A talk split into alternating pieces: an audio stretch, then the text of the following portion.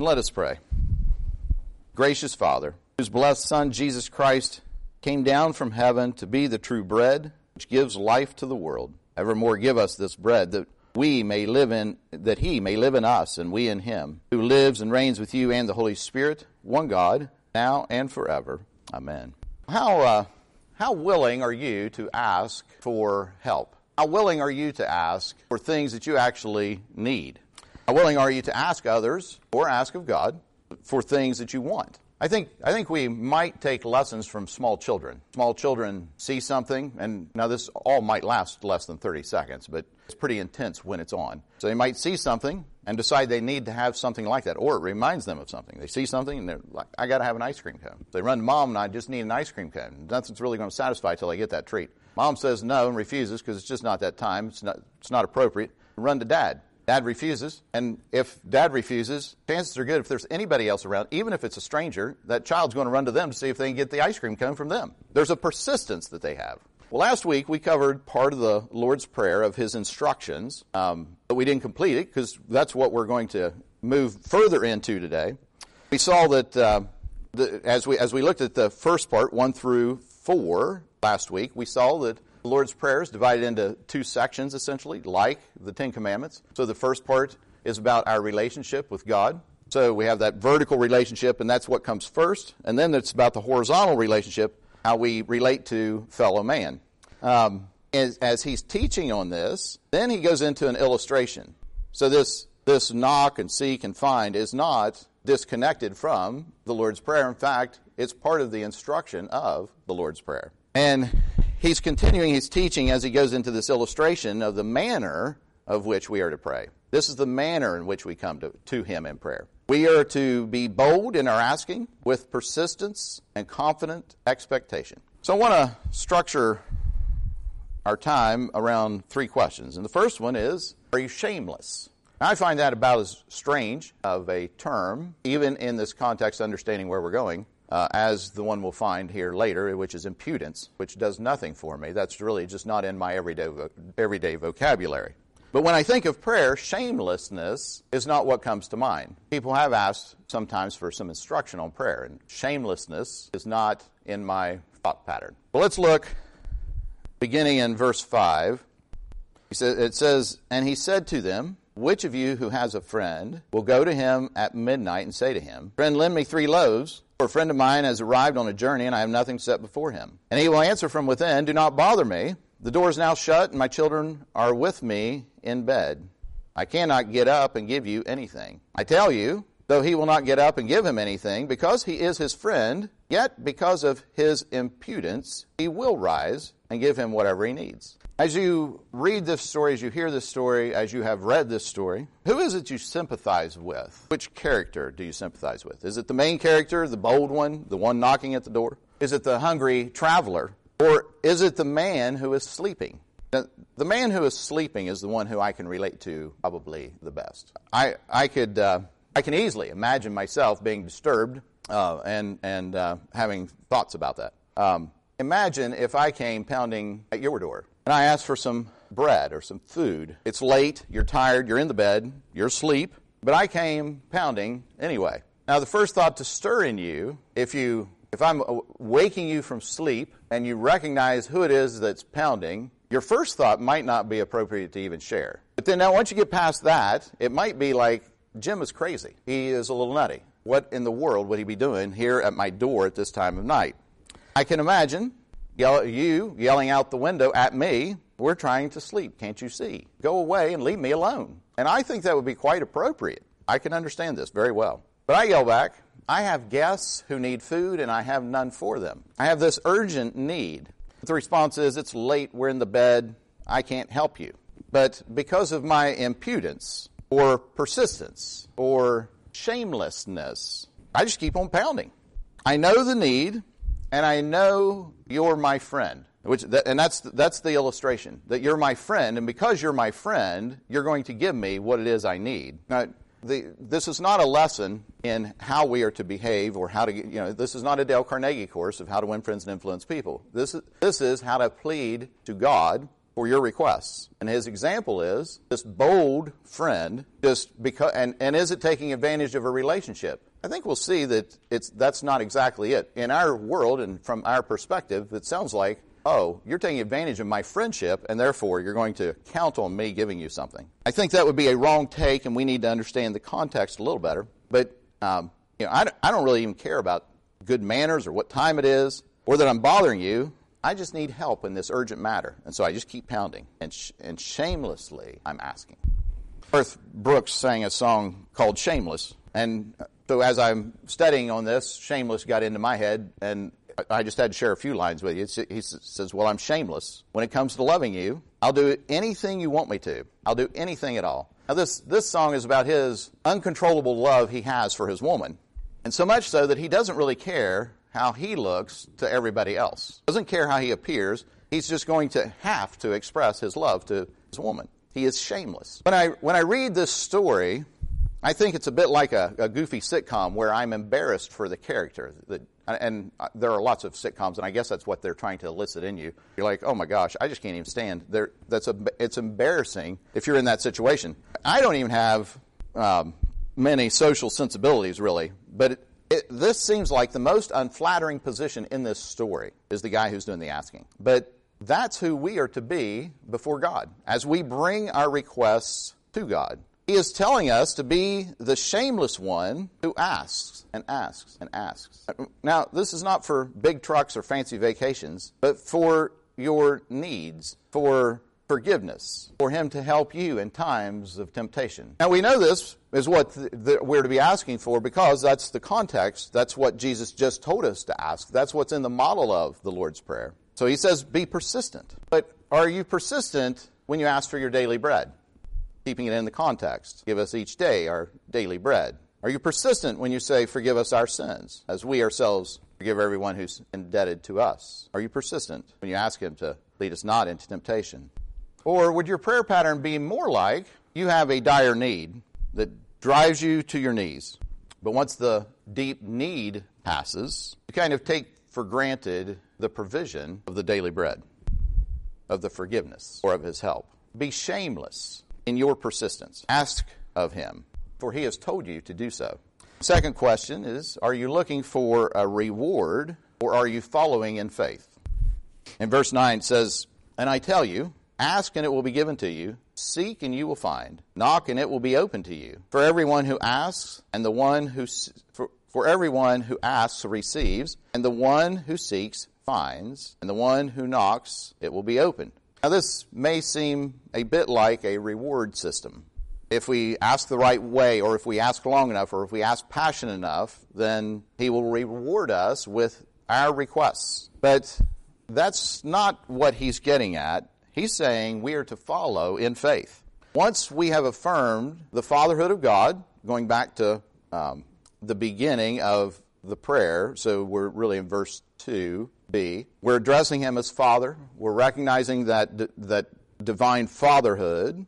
Um, then we are to hallow his name. Our asking is rooted in that sonship. And we ask, then seek, then find, then, and, and find. That um, those, those are, it's knock, ask, seek, and, and knock indicates an increasing intensity. Out of our sonship, it is right, and in this thing it's prescribed. This is our prescribed way to come at God, not, um, not as somebody further down the list of low priority who he doesn't have time for, but we are to come very boldly. We're to ask, we're to seek, we are to knock. And we recognize in this that we are in need of help beyond ourselves. So it's in the asking that we're actually coming humbly before the Lord. So we recognize that we have a need outside of ourselves, something we can't do. So we need to ask the one who can provide what we cannot. Now, in our asking, by our asking, we are admitting and owning our frailness. And we are also leaning into that sonship, the fatherhood of God, and how we are sons or daughters of the King. To seek is not as passive as asking. We, this indicates some more energy going out. So we're going to seek, we kind of like have to get up and put in some effort to find this answer. We put, we put forth more effort in the seeking than the asking.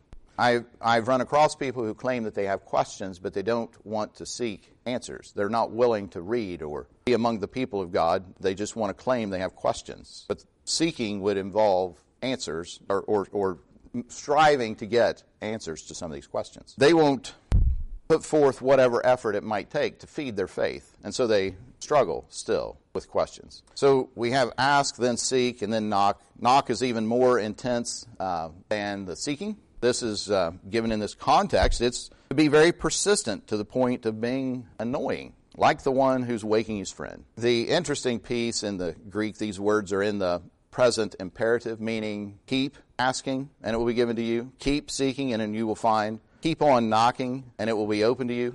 We are to ask in faith. So we're not asking for a reward. We're asking and we're persistent because of our faith in Him who can provide.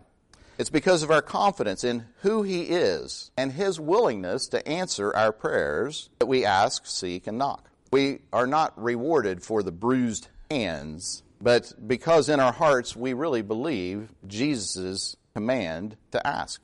Remember who Hannah, who pled to God because of her barrenness, and the priest Eli sees her and thinks that she's drunk. She's like, "No, I'm not drunk. I'm just so troubled in heart, and I've, I've been pouring myself out to the Lord." There was a great deal of emotion in that. This is kind of what he's talking about. Jesus himself modeled this kind of fervent prayer, something that you know, I think it, I think knocking doesn't even do it justice. When he's in the garden before the crucifixion, he's praying so intense, and the, and the struggle is so intense. He's, he's bleeding drops of blood. He's sweating drops of blood. Hebrews 7 says, in the days of his, it's Hebrews 5 7, sorry. In the days of his flesh, Jesus offered up prayers and supplications with loud cries and tears to him who was able to save him from death and he was heard because of his reverence. I think that's beautiful and a beautiful description of what our Lord Jesus did, asking of the Father. So, will you follow in faith by persistently asking the God who provides? My third question is Are you more generous than your Father in heaven? Oh, how we doubt his goodness. Let's look in verse 11. What father among you, if his son asks for a fish, will instead of a fish give him a serpent? Or if he asks for an egg, will give him a scorpion? So, what kind of what kind of father is he? His father in heaven, Jesus' father, our father. Jesus contrasts that fatherhood of God to earthly fathers, and he asks of you. Uh, he asks, "Who of you would give his son a serpent when he had asked for a fish, or if he asked an egg, give him a scorpion?" People wouldn't even come up with such a weird thing, even as a gag gift. This is just, this is a strange illustration. It's a shocking illustration. It's a ridiculous illustration. And, and, and I, and, and there, we hear of, evidently, from time to time, we hear of bad parents who evidently would really do something that bad. I mean, if you're going to kill your kid, why not give them a, a, a scorpion or whatever? So, but in the general, people love their children. Fathers want to give their children good gifts. There are stories upon stories of, of people working and working and working so that they can put their kids through school. There, were, there are stories upon stories of people doing extra work and saving and skimping here and here and here so that the kids could have a nice Christmas or whatever, or saving for their birthday or whatever it is that makes that special in the family. We want to give our children good gifts, and uh, we want the best for them. And he's saying, despite the sinfulness of man, you still want to give your children good gifts. So then he contrasts that of the divine fatherhood. And he says in 13, he says, If you then, who are evil, know how to good gifts, give good gifts to your children, how much more will the Heavenly Father give the Holy Spirit to those who ask Him? Our Father in heaven gives us good gifts because He is good. His gifts are in keeping with His character. And He gives His best gift in the form of the Holy Spirit. In Ezekiel 36, 26, and 27, it says, And I will give you a new heart, and a new spirit I will put within you. And I will remove the heart of stone from your flesh, and give you a heart of flesh. And I will put my spirit within you, and cause you to walk in my statutes, and be careful to obey my rules. And of course, at Pentecost, he did just that. He poured out his Holy Spirit. And as we come to the Lord, he gives us this Holy Spirit. He has given us this best gift. It's a beautiful thing in the way that this prayer is laid out that we have first the horizontal and then the vertical. But it's in the midst of this that the Holy Spirit comes. So that this good gift, as we're asking, we are asking through the Holy Spirit. sometimes I think we can run out of steam for this kind of urgency about our daily needs. And especially as we are so um, able to provide for our own needs. If we were hungry and we had no ability to get our food by our normal means, if we didn't if we couldn't afford to go to the grocery store or this, this, and this, we might be more inclined to pray to the Lord for those daily needs instead of taking them for granted. And so I think it's helpful to have uh, others help us in our asking. And so I would recommend a couple of resources. The Valley of Vision is a, a great resource of Puritan prayers. It's a, a, book of prayers, and there are different themes in it. Um, and of course, the Book of Common Prayer which we we use in our service, all this all the stuff that we have that comes out of the either the Bible itself or the Book of Common Prayer. And Book of Common Prayer many many times is, uh, is quoting the Bible. Um, but sometimes there are just some beautiful prayers that help us realize, like once you're reading them, you're like, yes, that's what I want to ask for. Yes, those are beautiful words. No, I couldn't have come up with those on my own. This writer of this prayer has encapsulated my, my plea. And so I offer this to the Lord. I think those can be great helps. And a word about the Book of Common Prayers, the uh, Anglican Church of North America is working on uh, a 2019 version, and I have in my head that it's coming out in June, and that may or may not be true, but going to be in 2019. And when it does, we'll make those available, and then we'll have instructions of how to use them. For electronic people, there is this app called Mission of St. Clare, and you can do daily office readings through it, but it also will lead you through some of these prayers. It's very long as you're doing a, a morning um, morning prayer, and you may not choose to do all of it, but you can scan through what you don't. It, it's just it's just a tool to use between you and the Lord, so you don't feel obligated because you start.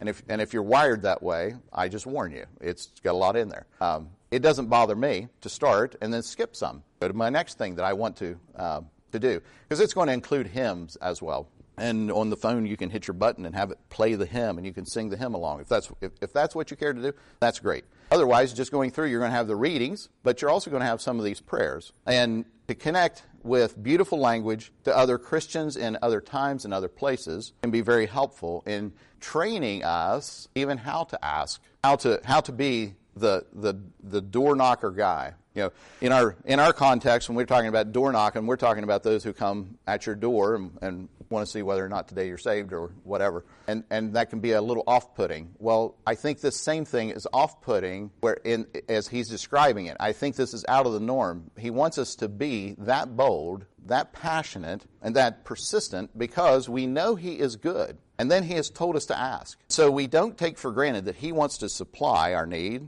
We plead to him to give us what it is we need, what we want. And and it's in the Psalm 37 4 kind of way. So it's when I say what we want, again, it's not the big trucks or, or vacations, it's how to walk in his ways, as we read about from Ezekiel 36, that he's going to uh, give us this spirit cause you to walk in my statutes and be careful to obey my rules. These are the things that we're to want. These are the things that we're to ask for, and He will help us. So, let us with confidence run to our Heavenly Father and first hallow His name. And then let us pour out our hearts in fervent prayer, persistently asking for our needs, forgiveness, and help in times of temptation, and then expecting Him to give us the good gifts through the Holy Spirit. We know that everything He has to give us is good and because of that, we are the most blessed because we are His. In the name of the Father, Son, and the Holy Spirit. Amen.